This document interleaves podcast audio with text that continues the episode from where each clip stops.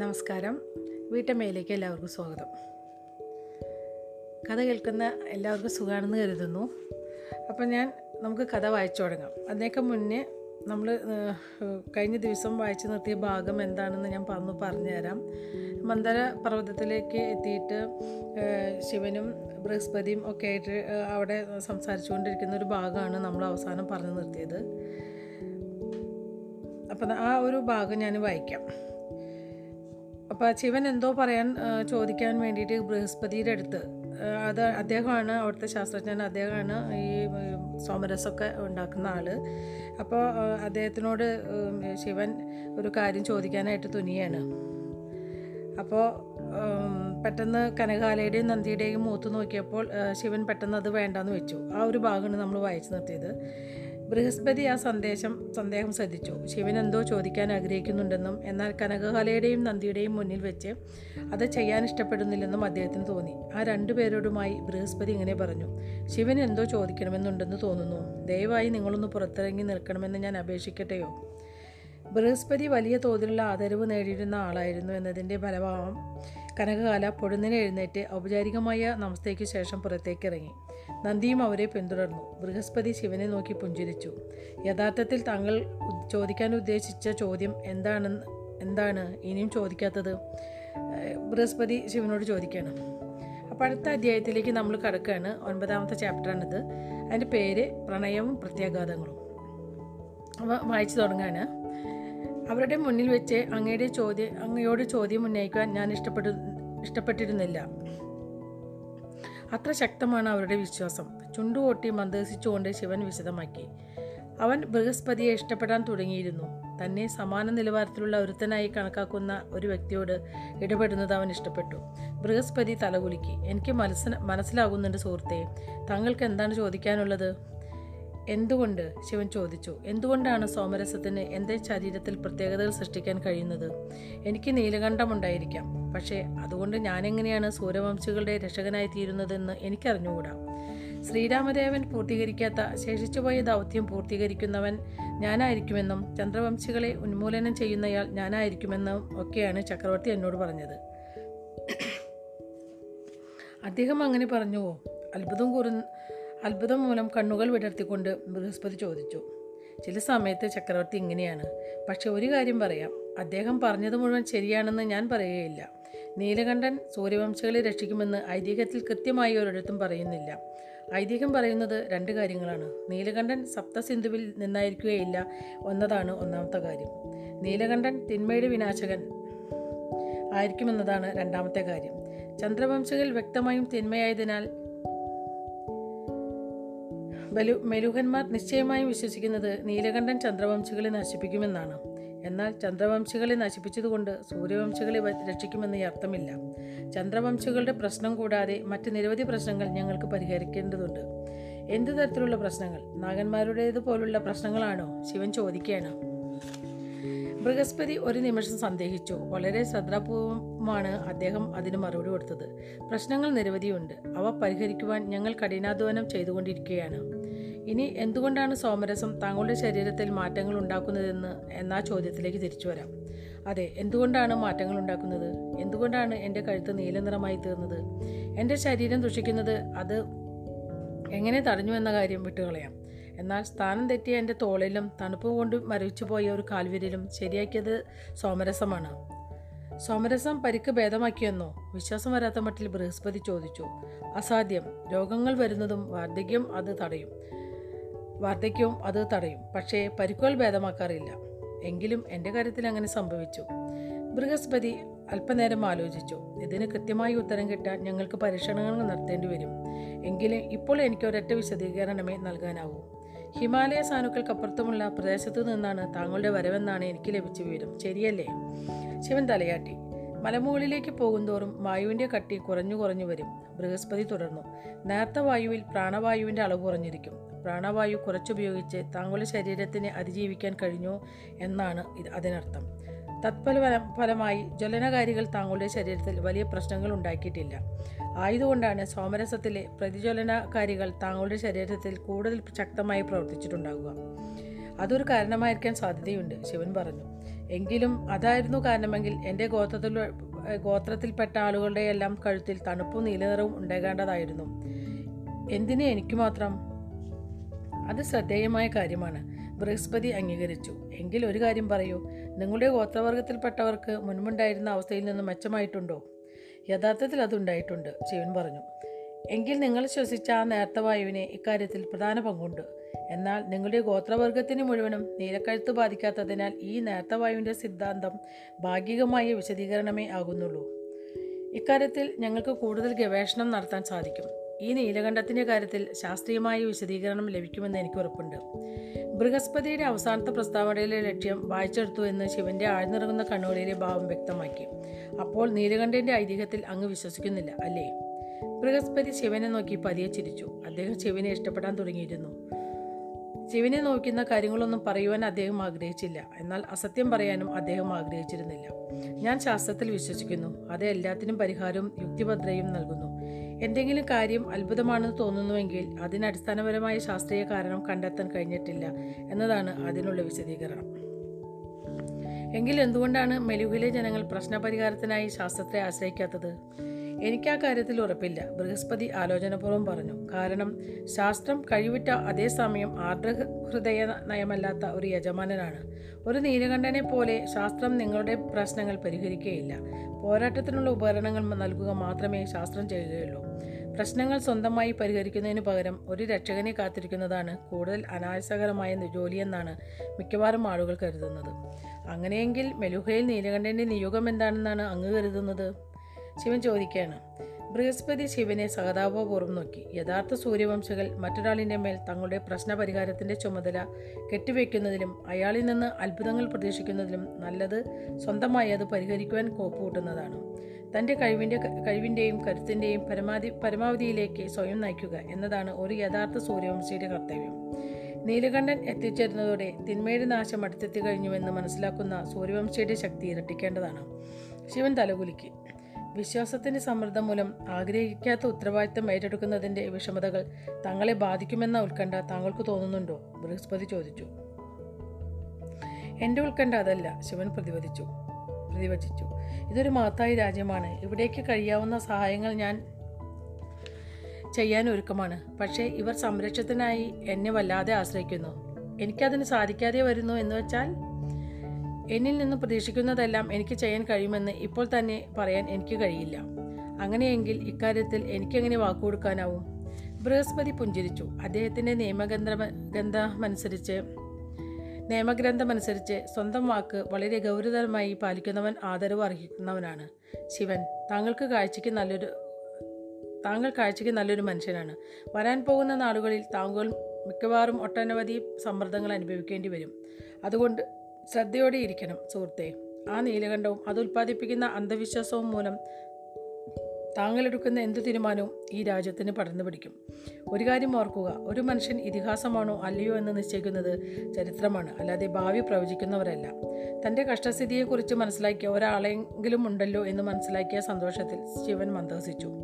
ഏറ്റവും കുറഞ്ഞത് അല്പ ഉപദേശമെങ്കിലും നൽകാൻ അയാൾ തയ്യാറായിരിക്കുന്നു എന്നതാണ് അതിലും പ്രധാനം. സായാഹ്നത്തിന്റെ അവസാന പദം പാദം. അന്ന് ഉച്ചതിരിഞ്ഞ് ബൃഹസ്പതിയോടൊത്ത് പർവത മന്ദരപർവതത്തിൽ നടത്തിയ ആസ്വാദ്യകരവും വിശദവുമായ സന്ദർശന സന്ദർശനത്തിന് ശേഷം ശിവൻ തന്നെ ശൈയിൽ ഒരു ഗ്രന്ഥം വായിച്ചുകൊണ്ട് കിടക്കുകയായിരുന്നു. ഒരു ഒഴിഞ്ഞ ചില്ലം തൊട്ടടുത്തുള്ള മേശപ്പുറത്ത് കിടപ്പുണ്ടായിരുന്നു. ശിവൻ വായിച്ചിരുന്ന അസുരന്മാർക്കെതിരെയുള്ള ധർമ്മയുദ്ധം എന്ന ഗ്രന്ഥം അവന്റെ മനസ്സിനെ അസ്വസ്ഥമാക്കി. അസുരന്മാർ പിശാച്ചുക്കളായി പിശാചുക്കളായിരുന്നു.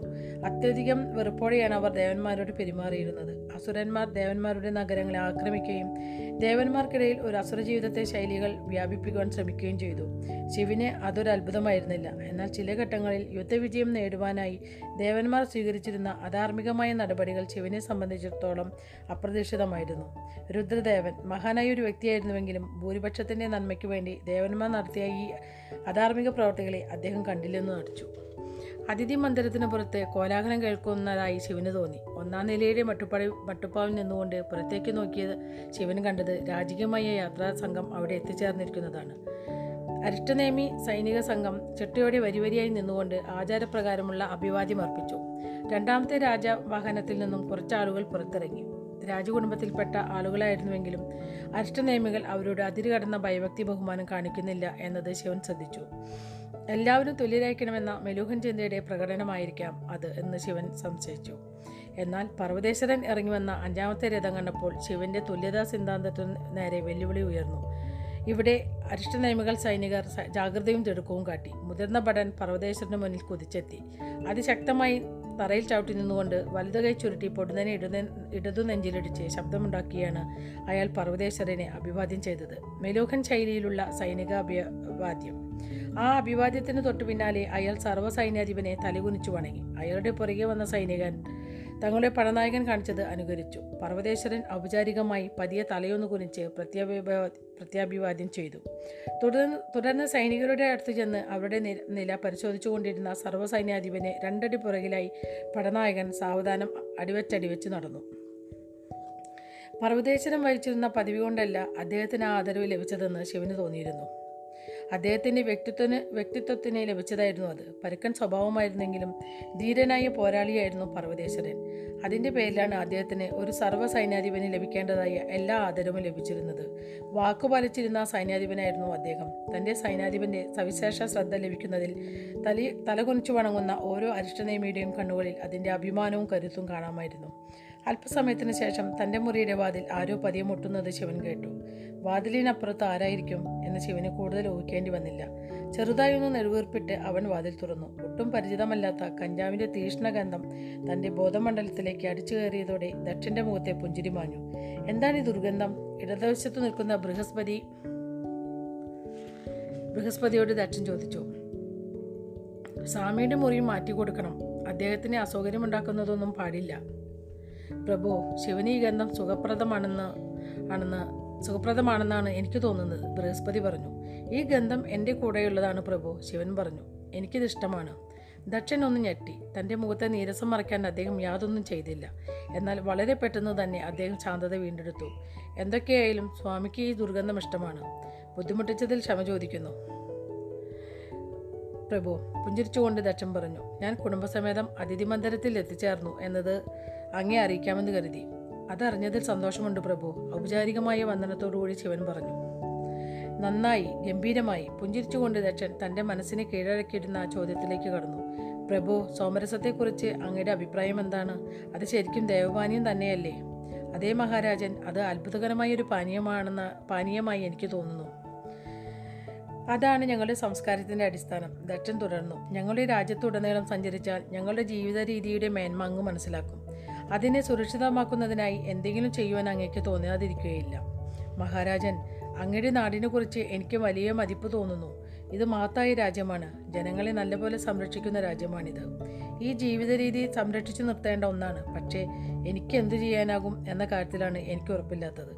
താങ്കളുടെ രാജ്യത്തിന്റെ സംസ്കാരം ഏറ്റവും ആധുനികമാണ്. ഞാനാണെങ്കിൽ വെറുമൊരു ഗോത്രവർഗക്കാരനും. പ്രഭു വിശ്വാസം വളരെ ശക്തമായ ഒരു ആയുധമാണ്. അപേക്ഷാരൂപത്തിൽ കൈകൾ കൂപ്പിക്കൊണ്ട് ദക്ഷം പറഞ്ഞു ഞങ്ങൾക്ക് അങ്ങയിലുള്ളതുപോലെ തന്നെ അങ്ങേക്ക് തന്നെത്താൻ വിശ്വാസമുണ്ടാകണമെന്നതാണ് ഏറ്റവും അത്യാവശ്യമായ കാര്യം. അങ്ങ് കുറച്ച് ദിവസം കൂടി ഈ രാജ്യത്ത് താമസിച്ചാൽ അങ്ങയുടെ സാന്നിധ്യം ഇവിടുത്തെ ജനങ്ങളിലുണ്ടാക്കുന്ന പ്രഭാവത്തെക്കുറിച്ച് മനസ്സിലാകും. അപ്പോൾ ഈ രാജ്യത്തിനു വേണ്ടി എന്ത് ചെയ്യാൻ കഴിയുമെന്ന് അങ്ങേക്ക് മനസ്സിലാകും. ദക്ഷന്റെ ശിശുസഹജമായ വിശ്വാസങ്ങളോട് തർക്കിക്കുന്നത് ശിവൻ ഉപേക്ഷിച്ചു.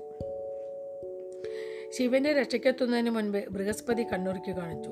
മഹാരാജൻ ശിവന് ക്ഷീണം ബാധിച്ച പോലെ തോന്നുന്നു. പകലിന് നല്ല ദൈർഘ്യമുണ്ടായിരുന്നു അദ്ദേഹം വിശ്രമിക്കട്ടെ. ഇനി നാളെ സംസാരിച്ചാൽ പോരെ. ദക്ഷൻ പുഞ്ചിരിച്ചു. ബൃഹസ്പതി ഒരുപക്ഷെ നിങ്ങൾ പറഞ്ഞത് ശരിയായിരിക്കും. പ്രഭു അങ്ങേ ശല്യപ്പെടുത്തിയെങ്കിൽ എന്നോട് ക്ഷമിക്കുക. നാളെ പ്രഭാത ഭക്ഷണ സമയത്ത് കാണാം. ഈ രാത്രി സുഖമായിരിക്കട്ടെ. ശുഭരാത്രി. ശിവൻ പ്രതിവചിച്ചു. ദക്ഷൻ പ്രഹാരദീപത്തിൽ നോക്കിയിരിക്കുന്ന നേരം സതി ഭക്ഷണം വിളമ്പുന്ന മേശക്കടുത്ത് ആകാംക്ഷയോടെ ഇരുന്നു. ദക്ഷന്റെ ഇടതുഭാഗത്തായി കനകഹാല ബൃഹസ്പതി പർവതേശ്വരൻ എന്നിവർ ഇരിപ്പുണ്ടായിരുന്നു. ദക്ഷന്റെ വലുഭാഗ വലതുഭാഗത്തുള്ള ഇരിപ്പിടം ഒഴിഞ്ഞുകിടക്കുന്നതായിരുന്നു. അത് നീലകണ്ഠനുള്ളതാണെന്ന് സതി മനസ്സിൽ കരുതി. ഒഴിഞ്ഞുകിട കിടന്ന ഇരിപ്പിടത്തിനടുത്ത് ഉള്ള മറ്റൊരു ഇരിപ്പിടത്തിൽ സതിയും അതിനടുത്തുള്ള വലതുഭാഗത്തെ ഇരിപ്പിടത്തിൽ അവരുടെ അമ്മ വീരണിയും ഇരിപ്പുണ്ടായിരുന്നു. ഇരിപ്പിടങ്ങൾ ശരിയായ ക്രമത്തിലാണ് കിടക്കുന്നതെന്ന് ഉറപ്പുവരുത്തുവാൻ ദക്ഷൻ വല്ലാതെ ബന്ധപ്പെട്ടിരുന്നു. സതി ആ ഏർപ്പാടുകളെല്ലാം നിരീക്ഷിച്ചു. സാധാരണയായി മെലൂഹന്മാർ ഉപയോഗിച്ചിരുന്ന നിലത്തു നിരത്തുന്ന ചെറിയ പതുപതുത്ത ഇരിപ്പിടങ്ങളും ഉയരം കുറഞ്ഞ കൈ ഉയർത്താവുന്ന ഭക്ഷണം ഭക്ഷണം നിരത്തി വെക്കാനുള്ള മേശയുമായിരുന്നില്ല അവിടെ ഉണ്ടായിരുന്നത്. സാധാരണ ഉയരം കൂടിയ മേശയും ഭക്ഷണം കഴിക്കാൻ ഉപയോഗിക്കുന്ന ഉയരമുള്ള ഇരിപ്പിടങ്ങളുമാണ് അവിടെ നിരത്തിയിരുന്നത്.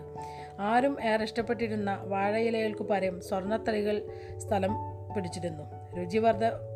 രുചിവർദ്ധങ്ങളായ മൺകോപ്പകൾക്ക് പകരം വെല്ലുകൊണ്ടുള്ള കോപ്പകൾ സ്ഥലം പിടിച്ചിരുന്നു. തന്റെ പിതാവ് ഈ പ്രാതൽ സമാഗമം ഒരു സംഭവമാക്കിയിരിക്കുന്നുവെന്ന് സതിക്ക് തോന്നി. മുൻപും പല നീലകണ്ഠന്മാരിലും അദ്ദേഹം തന്റെ പ്രതീക്ഷകൾ അർപ്പിച്ചിരുന്ന കാര്യം അവളോർത്തു ആ അത്ഭുത വിദ്യക്കാരെല്ലാം പിന്നീട് വ്യാജന്മാരായി തീർന്നു.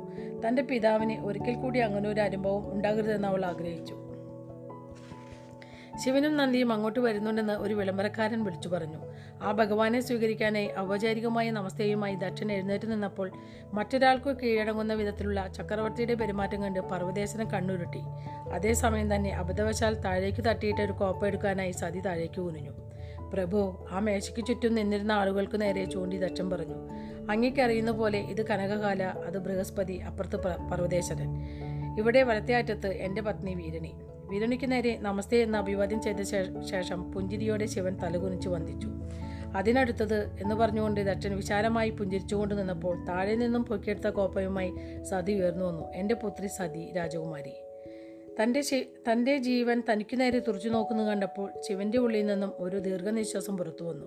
അവന്റെ ഹൃദയം ഭ്രാന്തമായ താളത്തിൽ സ്പന്ദിച്ചു. ഈ ലോകത്തിൽ വെച്ച് താൻ ഏറ്റവും ഇഷ്ടപ്പെടുന്ന ആ സുഗന്ധത്തിന്റെ ഒരു സ്പർശം തനിക്ക് ലഭിച്ചുവെന്ന് അവൻ സാധിച്ചു. സൂര്യാസ്തമയത്തെ സമയത്ത് സൂര്യാസ്തമയ സമയത്ത് പരിശുദ്ധ തടാകം പ്രസരിപ്പിക്കുന്ന ആ സുഗന്ധം മുൻപ് സംഭവ സംഭവിച്ചതുപോലെ ഇപ്പോഴും അവൻ ആ മന്ത്രജലത്തിന് വശംവദനായി അസ്വസ്ഥതയാർന്ന ഒരു മൗനം മുറിയിൽ നിറഞ്ഞു നിന്നു. സതിയുടെ കയ്യിൽ നിന്ന് ഒരിക്കൽ കൂടി താഴെ വീണ നിർഭാഗ്യവതിയായ വെള്ളിക്കോപ്പയുടെ ശബ്ദമല്ലാതെ മറ്റൊന്നും അവിടെ ഉയർന്നു കേട്ടില്ല. നിലത്തു കിടന്നുരുണ്ട ആ കോപ്പയുടെ ശബ്ദം. സതിയുടെ നിർനിമേഷമായ നോട്ടത്തെ തെല്ല അലസോ അലോസരപ്പെടുത്തി. അമാനുഷികമായ പരിഭ്രമത്തിലൂടെ തന്റെ മുഖത്തെ നടുക്കത്തിന്റെ ഭാവം മറച്ചു പിടിപ്പിക്കു പിടിക്കുവാൻ അവൾ ശ്രമിച്ചു. തൊട്ടു മുൻപ് ശിവനോടൊത്ത് നൃത്തം ചെയ്തതുപോലെ കിതയ്ക്കുന്നുണ്ടായിരുന്നു അവൾ. അവളുടെ ആത്മാവും അതുതന്നെയാണ് ചെയ്തുകൊണ്ടിരുന്നത് എന്ന കാര്യമാണ് അവൾക്ക് മനസ്സിലാകാതിരുന്നത്. അത്ഭുത ശബ്ദരായ ഈ ആ ഇണകളെ ദക്ഷൻ ആഹ്ലാദപൂർവം നോക്കി. താൻ ചിട്ടപ്പെടുത്തിയ നാടകം ഭംഗിയായി അവതരിക്കപ്പെടുന്നത് നോക്കി നിൽക്കുന്ന ഒരു സൂത്രഭാരന്റെ ഭാവമായിരുന്നു അദ്ദേഹത്തിന്. ശിവന്റെ തൊട്ടുപുറകിൽ നിന്നിരുന്ന നന്ദിക്ക് സതിയുടെ ഭാവം വ്യക്തമായി കാണാമായിരുന്നു. പൊടുന്നതിന് അയാൾക്കെല്ലാം വ്യക്തമായി. നൃത്ത നൃത്തപരിശീലനവും വികർമ്മ സ്പർശനവും ശുദ്ധീകരണവും സ്വാമിയുടെ അസ്വസ്ഥതയും അയാൾ ഉൾക്കൊണ്ടു. അയാളുടെ ഒരു വശം ഭയപ്പെട്ടപ്പോൾ മറ്റൊരു ഭാഗം അതെല്ലാം പെട്ടെന്ന് സമന്വയിച്ചെടുത്തു. തന്റെ സ്വാമിക്ക് ഇതാണ് താല്പര്യമെങ്കിൽ തനിക്ക് കഴിയാവുന്ന വിധത്തിലെല്ലാം അതിനെ പിന്തുണയ്ക്കുമെന്ന് അയാൾ നിശ്ചയിച്ചു. അപ്രതീക്ഷിതമായ ഈ സാഹചര്യത്തിന്റെ വെങ്ങ വെങ്ങത്തെക്കുറിച്ച് കടുത്ത ആലോചനയിലേർപ്പെട്ട ബൃഹസ്പതി ആ ഇണകളെ നോക്കിക്കൊണ്ടു നിന്നു. പർവതേശ്വരൻ അവിടെ നടക്കുന്ന കാര്യങ്ങളെല്ലാം മറച്ചു പിടിക്കാത്ത വെറുപ്പോടെ നോക്കിക്കാണുന്നുണ്ടായിരുന്നു അവിടെ നടക്കുന്ന കാര്യങ്ങളെല്ലാം തെറ്റായിരുന്നു. അസാൻമാർഗികവും നിയമവിരുദ്ധവുമായിരുന്നു. പ്രഭു വലതുഭാഗത്ത് ഒഴിഞ്ഞുകിടക്കുന്ന ഇരിപ്പിടത്തിലേക്ക് ചൂണ്ടി ദശം പറഞ്ഞു അങ്ങ് ദയവായി അവിടെ ഇരിക്കണം എന്നിട്ട് നമുക്ക് ആരംഭിക്കാം. ശിവൻ പ്രതികരിച്ചില്ല. അവൻ ദക്ഷന്റെ വാക്കുകൾ കേട്ടില്ലായിരുന്നു. സതിയുടെ ശ്വാസ ശ്വാസ ശ്വാസോച്ഛ്വാസത്തിന്റെ താളമൊപ്പിച്ച സ്വരം മാത്രം കേൾക്കുന്ന ലോകത്തായിരുന്നു അവൻ. കടുത്ത ഏഴു ജന്മങ്ങളിൽ ആനന്ദ നൃത്തം ചവിട്ടാൻ കൂതകുന്ന ഈണങ്ങളായിരുന്നു അവ. പ്രഭു അല്പം കൂടി ഉച്ചത്തിൽ ശിവൻ ആവർത്തിച്ചു. ശ്രദ്ധ പതറിപ്പോയ ശിവൻ മറ്റൊരു ലോകത്തിൽ നിന്ന പോലെ ദക്ഷനെ നോക്കി. അങ്ങ് ഉപവിഷ്ടനാകണം പ്രഭു ദക്ഷൻ പറഞ്ഞു. തീർച്ചയായും മഹാരാജൻ അമ്പരപ്പ് മൂലം കണ്ണുകൾ പിൻവലിച്ചുകൊണ്ട് ശിവൻ പറഞ്ഞു. ശിവൻ ഇരുന്നു കഴിഞ്ഞപ്പോൾ ഭക്ഷണം എത്തി മെലൂഹന്മാർ വളരെയധികം ഇഷ്ടപ്പെട്ടിരുന്ന പ്രാതലി വിഭവമായിരുന്നു അത്. അരിയും ഉഴുന്നും പുളിപ്പിച്ചെടുത്ത ശേഷം കനലിൽ ഒരു അലിരിട്ട് ഇടിച്ചു പൊടിയാക്കുന്നു. ശേഷം ഈ മിശ്രിതം വാഴയിലാക്കി കുഴൽ പോലെ ചുരുട്ടിയെടുത്ത് ആവി കയറ്റി കൊടുക്കുന്നു. അത് വാഴയിലിൽ തന്നെ എരിവും പുളിയും ചേർത്ത പയറുവർഗങ്ങൾക്കൊപ്പം വിളമ്പുന്നു. ഇഡ്ഡലി എന്നാണ് ഈ സ്വാദിഷ്ടമായ വിഭവം അറിയപ്പെട്ടിരുന്നത്. താങ്കളാണോ നീലകണ്ഠൻ? നടുങ്ങിപ്പോയ സതി ശബ്ദം താഴ്ത്തി ശിവനോട് ചോദിച്ചു. കാഴ്ചയ്ക്ക് അങ്ങനെയാണ്. കളിയാക്കി ചിരിക്കോ കളിയായി ചിരിച്ചുകൊണ്ട് ശിവൻ പറഞ്ഞു സംപ്രീതയായോ? പുച്ചത്തോടെ പുരികക്കൊടി ഉയർത്തിക്കൊണ്ട് അവളിതിന് മറുപടി പറഞ്ഞത്. ആ മുഖപടം മടങ്ങിയെത്തിയിരുന്നു. ഞാനെന്തിന് സംപ്രീതയാകണം? എന്ത്? പ്രഭു ദക്ഷൻ വിളിച്ചു. പറയൂ പ്രഭു ദക്ഷന് നേരെ തിരിഞ്ഞു കൊണ്ട് ശിവൻ പറഞ്ഞു. ഞാൻ ആലോചിക്കുകയായിരുന്നു. ദക്ഷൻ പറഞ്ഞു ഇന്ന് വൈകുന്നേരത്തോടെ ഞങ്ങളുടെ പൂജ അവസാനിക്കും. എങ്കിലും ബൃഹസ്പതിയുമായി ചില കാര്യങ്ങൾ ആലോചിക്കുന്നതിനായി രണ്ട് ദിവസം കൂടി എനിക്ക് ഇവിടെ താമസിക്കേണ്ടി വരും. ഈ രണ്ട് ദിവസം വീരണിയെയും സതിയെയും ഇവിടെ താമസിപ്പിച്ച് മുഷിപ്പിക്കേണ്ട ആവശ്യമുണ്ടെന്ന് തോന്നുന്നില്ല. നന്ദിയുണ്ട് മഹാരാജൻ. കൗശലപൂർണമായ പുഞ്ചിരിയോടെ ബൃഹസ്പതി പറഞ്ഞു മന്ദരപർവതത്തിൽ രാജകുടുംബത്തിനുള്ള ഈ വിശ്വാസം ഏറ്റവും ആത്മവിശ്വാസം നൽകുന്നതാണ്. ആ മേശയ്ക്ക് ചുറ്റുമിരുന്ന ഏവരും പൊട്ടിച്ചിരിച്ചു. മാന്യത പാലിച്ചുകൊണ്ട് ദക്ഷിണം ആ ചിരിയിൽ പങ്കുചേർന്നു. ബൃഹസ്പതി ഞാൻ എന്താണ് ഉദ്ദേശിച്ചതെന്ന് അങ്ങേക്ക് മനസ്സിലായല്ലോ? തലകുലിക്കുകൊണ്ട് തച്ചം പറഞ്ഞു. ശിവന്റെ നേർക്ക് തിരിഞ്ഞുകൊണ്ട് അദ്ദേഹം തുടർന്നു. നാളെ രാവിലെ അങ്ങ് ദേവഗിരിയിലേക്ക് പോകാൻ പദ്ധതി ഇട്ടിട്ടുണ്ട് പദ്ധതി പദ്ധതി ഇട്ടിട്ട് പദ്ധതി ഇട്ടിട്ടുണ്ടെന്ന് എനിക്ക് ലഭിച്ച വിവരം. വീരണിയും സതിയും അങ്ങേ അക അനുഗമിക്കുകയാണെങ്കിൽ അത് നന്നായിരിക്കുമെന്നാണ് എനിക്ക് തോന്നുന്നത്.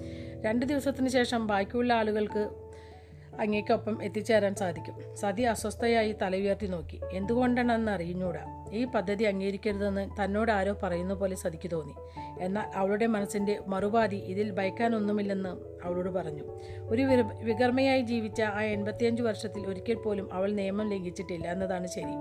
അല്ലെങ്കിൽ ശരിയല്ലാത്തത് എന്തുകൊണ്ട് എന്താണ് എന്ന് തിരിച്ചറിയാനുള്ള ആത്മനിയന്ത്രണം അവൾക്കുണ്ടായിരുന്നു. എന്നാൽ ശിവന് അങ്ങനെയുള്ള മനസാക്ഷി കുത്തൊന്നും ഉണ്ടായിരുന്നില്ല. വളരെ പ്രകടമായ സന്തോഷത്തോടെ ശിവൻ പറഞ്ഞു മഹാരാജൻ അത് നല്ല ആശയമാണെന്ന് എനിക്ക് തോന്നുന്നു. എനിക്കും നന്ദിക്കും രാജ്ഞിയോടും രാജകുമാരിയോടുമൊത്ത് ദേവഗിരിയിലേക്ക് സഞ്ചരിക്കാമല്ലോ. അപ്പോൾ അത് തീരുമാനമായി. പ്രകടമായും സംതൃപ്തനായി തൃപ്തനായി കഴിഞ്ഞ ദക്ഷൻ പറഞ്ഞു. പിന്നെ പർവതേശ്വരന് നേരെ തിരിഞ്ഞുകൊണ്ട് അദ്ദേഹം പറഞ്ഞു പർവതേശ്വര അരിഷ്ടനേമി സൈനിക സംഘത്തെ രണ്ടാക്കി വിഭജിച്ചുകൊണ്ട് അവരുടെ മടക്കയാത്ര ഏർപ്പാട് ചെയ്യണം. മഹാരാജൻ അത് ബുദ്ധിപരമാണെന്ന് എനിക്ക് തോന്നുന്നില്ല.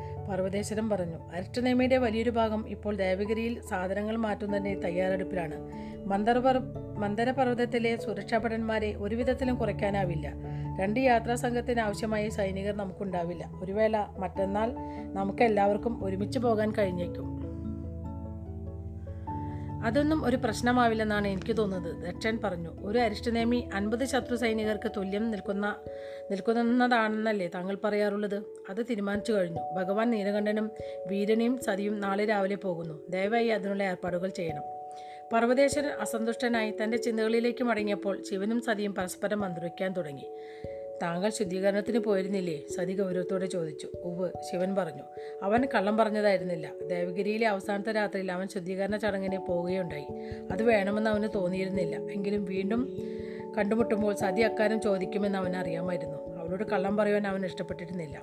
ശുദ്ധീകരണം എന്ന ആശയം തന്നെ ഒരു അസംബന്ധമാണെന്നാണ് എനിക്ക് തോന്നുന്നത് ശിവൻ മന്ത്രിച്ചു. യഥാർത്ഥത്തിൽ വികർമ്മ എന്ന അനുഷ്ഠാനം തന്നെ അപഹാസ്യമാണെന്നാണ് എന്റെ വിശ്വാസം. മെലുകയിലുള്ള നീ നീതിയുക്തമല്ലാത്ത ചില കാര്യങ്ങളിൽ ഒന്നാണിത്. അതിന് മാറ്റം വരേണ്ടതാണ്. സതി പൊടുന്നതിന് ശിവനെ നോക്കി. അവളുടെ മുഖം ഭാവരഹിതമായിരുന്നു. അവളുടെ മനസ്സിലൂടെ അപ്പോൾ സഞ്ച- സഞ്ചരിച്ചുകൊണ്ടിരുന്ന ആലോചനകളെ അല അളന്നെടുക്കാനെന്ന മട്ടിൽ ശിവൻ അവളുടെ കണ്ണുകളിലേക്ക് ഉറ്റുനോക്കി. പക്ഷേ അയാളുടെ ചിന്തകൾ ചെന്നുകൊണ്ടത് ശൂന്യമായൊരിടത്തായിരുന്നു. പിറ്റേ ദിവസം രണ്ടായാമം ആരംഭിച്ചപ്പോൾ ശിവനും വീരനെയും സതിയും നന്ദിയിലേക്ക് നന്ദിയും ദേവഗിരിയിലേക്ക് പുറപ്പെട്ടു. നൂറ് അരിഷ്ടനേമികൾ അവർക്കൊപ്പം ഉണ്ടായിരുന്നു അവരെ യാത്രയക്കുവാനായി ദക്ഷനും പർവതേശ്വരനും കനകകാലയും പുറത്തു വന്നു നിന്നു. നേരത്തെ നിശ്ചയിച്ചിരുന്ന ചില പരീക്ഷണങ്ങളിൽ വ്യാപൃതനായിരുന്നു ബൃഹസ്പതി. ചക്രവർത്തിയും കുടുംബവും യാത്ര ചെയ്യുമ്പോൾ ആ രഥത്തിന് ഇരുവശത്തുമായി നാല് രഥങ്ങൾ അകമ്പടിയായി സഞ്ചരിക്കണമെന്നുണ്ടായിരുന്നതിനാൽ ആ സംഘ സംഘത്തിന് ഒരൊറ്റ രഥത്തിൽ തന്നെ സഞ്ചരിക്കേണ്ടതായി വന്നു. രാജകീയമായ സംഘം അഞ്ച് രഥങ്ങളിലാണ് വന്നിരുന്നത്. എന്നതിനാൽ ഈ സംഘത്തിന് സഞ്ചരിക്കുവാൻ ഒരൊറ്റ രഥമേ ബാക്കിയുണ്ടായിരുന്നുള്ളൂ. പകരം വാഹനമില്ലാത്ത രാജകുടുംബത്തിലെ അംഗങ്ങൾ സഞ്ചരിക്കുന്നതിൽ പർവതേശ്വരന് പർവതേശ്വരന് എതിർപ്പുണ്ടായിരുന്നു. എന്നാൽ അദ്ദേഹത്തിന്റെ എതിർപ്പുകളെല്ലാം ദക്ഷൻ മറികടന്നു. വാഹത്തിന് വാഹനത്തിനകത്തെ സൗകര്യപ്രദമായ ഇട ഇട ഇരിപ്പിടത്തിൽ ഇരുന്നപ്പോൾ സതി ഒരു കാര്യം ശ്രദ്ധിച്ചു. ശിവൻ അപ്പോഴും കഴുത്ത് ആവരണം കൊണ്ട് മൂടിയിരിക്കുന്നു. എന്തുകൊണ്ട് എന്തുകൊണ്ടാണ് താങ്കൾ എപ്പോഴും കഴുത്ത് മുടി കെട്ടുന്നത്? നീലകണ്ഠം കാണുമ്പോൾ എല്ലാവരും അത് തന്നെ ശ്രദ്ധിക്കും. എനിക്കത് വല്ലാത്ത അസ്വസ്ഥതയുണ്ടാക്കുന്നു. അതുകൊണ്ടാണ് ഞാനത് അതുകൊണ്ടാണ് ഞാനത് മൂടിക്കെട്ടുന്നത് ശിവൻ പറഞ്ഞു. പക്ഷേ നിങ്ങളിത് ശീലിച്ചല്ലേ മതിയാവൂ. ഈ നീലനിറം അപ്രത്യക്ഷമാകാൻ പോകുന്നില്ലല്ലോ. സത്യമാണ് ശിവൻ പുഞ്ചിരിയോട് പറഞ്ഞു. പക്ഷേ അത് ശീലമാകും വരെ ഈ ആവരണമായിരിക്കും എന്റെ സുരക്ഷാ കവചം. യാത്രാസംഘം പുറപ്പെട്ടു പോന്നു കഴിഞ്ഞപ്പോൾ പർവതേശ്വരനും കനകഹാലയും ദക്ഷന്റെ സമീപത്തെത്തി. ആ മനുഷ്യനിൽ അങ്ങേക്ക് എന്താണ് ഇത്ര വിശ്വാസം മഹാരാജൻ? പർവതേശ്വരൻ ദക്ഷനോട് ചോദിച്ചു. ആദരവ് ആർജിക്കുവാനുള്ള യാതൊരു കാര്യവും അയാൾ ചെയ്തിട്ടില്ല. വേണ്ടത്ര പരിശീലനമൊന്നും ലഭിച്ചിട്ടില്ലാത്ത അയാൾക്ക് എങ്ങനെയാണ് നമ്മെ വിജയത്തിലേക്ക് നയിക്കാൻ സാധിക്കുക? നീലകണ്ഠൻ എന്ന ആശയം പൂർണമായും നമ്മുടെ ചട്ടങ്ങൾക്ക് വിരുദ്ധമാണ്. കഴിവ് തെളിയിച്ചെങ്കിൽ മാത്രമാണ് മെലുകയിൽ ഒരു വ്യക്തിക്ക് എന്തെങ്കിലും ചുമതലകൾ നൽകുന്ന പതിവുള്ളത്. അതിന്റെ അടിസ്ഥാനത്തിലാണ് അയാൾക്ക് പരിശീലനം നൽകപ്പെടുന്നത്. നമ്മളിപ്പോൾ ഒരു യുദ്ധത്തിന്റെ സാഹചര്യം നേരിട്ടുകൊണ്ടിരിക്കുകയാണ് പർവതേശ്വരൻ ദക്ഷൻ പ്രതിവചി പ്രതിവചിച്ചു. അപ്രതീക്ഷി അഭിഖ്യാതീയമായ യുദ്ധം. അതേസമയം ഒരു യുദ്ധസമാനമായ സാഹചര്യം. ആഴ്ചതോറും നമ്മൾ തീവ്രവാദികളുടെ ആക്രമണം നേരിടുന്നു. ഭീരുക്കളായ ചന്ദ്രവംശങ്ങൾ നേരിട്ട് വന്ന് ആക്രമിക്കാത്തതിനാൽ നമുക്ക് അവരോട് നേരിട്ട് യുദ്ധം ചെയ്യാൻ കഴിയുന്നില്ല. അവരുടെ രാജ്യാതിർത്തിയെ നേരിട്ട് ആക്രമിക്കാൻ തക്കവണ്ണമുള്ള സൈനികരുടെ എണ്ണം നമുക്കില്ല. നമ്മുടെ ചട്ടങ്ങളാകട്ടെ വേണ്ട വിധം പ്ര- പ്രവർത്തിക്കുന്നില്ല. നമുക്ക് ഒരു അത്ഭുതത്തിന്റെ ആവശ്യമുണ്ട്. യുക്തി നിയമങ്ങൾ മറി മറന്ന് നമ്മൾ വിശ്വാസത്തിൽ അർപ്പിതരാകുമ്പോഴാണ് അത്ഭുതങ്ങൾ ഉണ്ടാകുന്നതെന്നാണ് യാദൃച്ഛികമായ കണ്ടുപിടുത്തങ്ങളുടെ അടിസ്ഥാന നിയമങ്ങൾ പറയുന്നത്. എനിക്ക് നീലകണ്ഠനിൽ വിശ്വാസമുണ്ട് എന്റെ ജനങ്ങൾക്കും. പക്ഷേ ശിവനെ അവനിൽ അവനിൽ തന്നെ വിശ്വാസമില്ല. അയാൾക്ക് സ്വയം ഒരു രക്ഷകനാകാൻ കഴിയുന്നില്ലെങ്കിൽ പിന്നെ നമുക്കെങ്ങനെ അയാളെ നമ്മുടെ രക്ഷകനാകണമെന്നാണ് നിർബന്ധി രക്ഷകനാകണമെന്ന് നിർബന്ധിക്കാൻ കഴിയും. പർവതേശ്വരൻ ചോദിക്കാണ് അത് സദ്യ മാറ്റിക്കൊള്ളൂ. പ്രഭു സ്വന്തം മകളെ അങ്ങ് അതിന് പ്രലോഭനമായി ഉപയോഗിക്കുകയാണോ? ചകിതനായി പോയ പർവതേശ്വരൻ ചോദിച്ചു സ്വന്തം കാമാസക്തി പൂർത്തീകരിക്കാനുള്ള പ്രതിഫലമായി നമ്മളെ സഹായിക്കാനൊരുങ്ങുന്ന ഒരു രക്ഷകനെയാണ് അങ്ങ് ആഗ്രഹിക്കുന്നത്? അത് കാമാസക്തിയല്ല. ദക്ഷന്റെ പ്രതികാരം കണ്ട് നടുങ്ങിപ്പോയ പർവതേശ്വരനും കനകകാലയും നിശബ്ദരായി.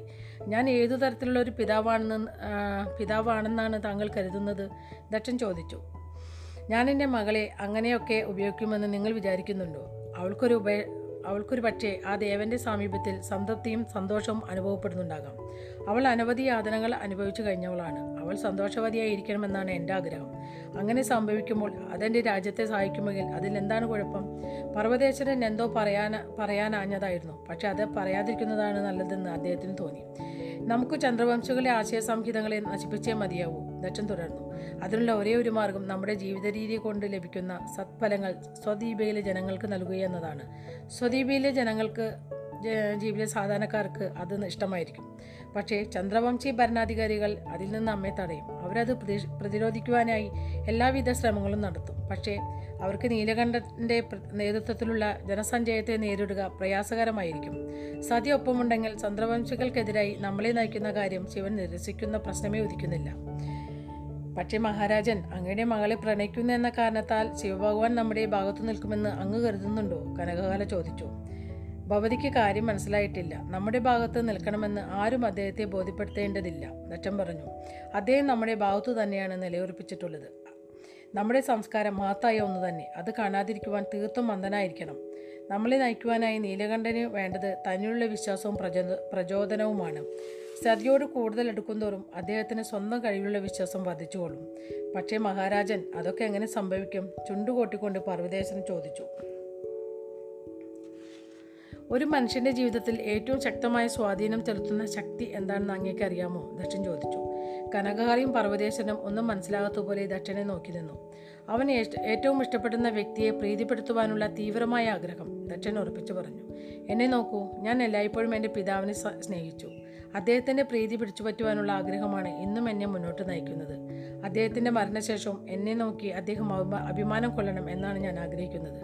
ഭാരതം മുഴുവനും സൂര്യവംശികളുടെ ജീവിത രീതി സ്ഥാപിക്കണമെന്ന ദൗത്യമാണ് എന്നെ എപ്പോഴും മുന്നോട്ട് നയിക്കുന്നത്. നീലകണ്ഠന് സതിയെ സംപ്രീതയാക്കണമെന്ന മോഹം കലശലായി ഉണരുമ്പോൾ തന്റെ ദൗത്യം പൂർത്തീകരിക്കാനുമായി അദ്ദേഹം പ്രവർത്തിക്കും.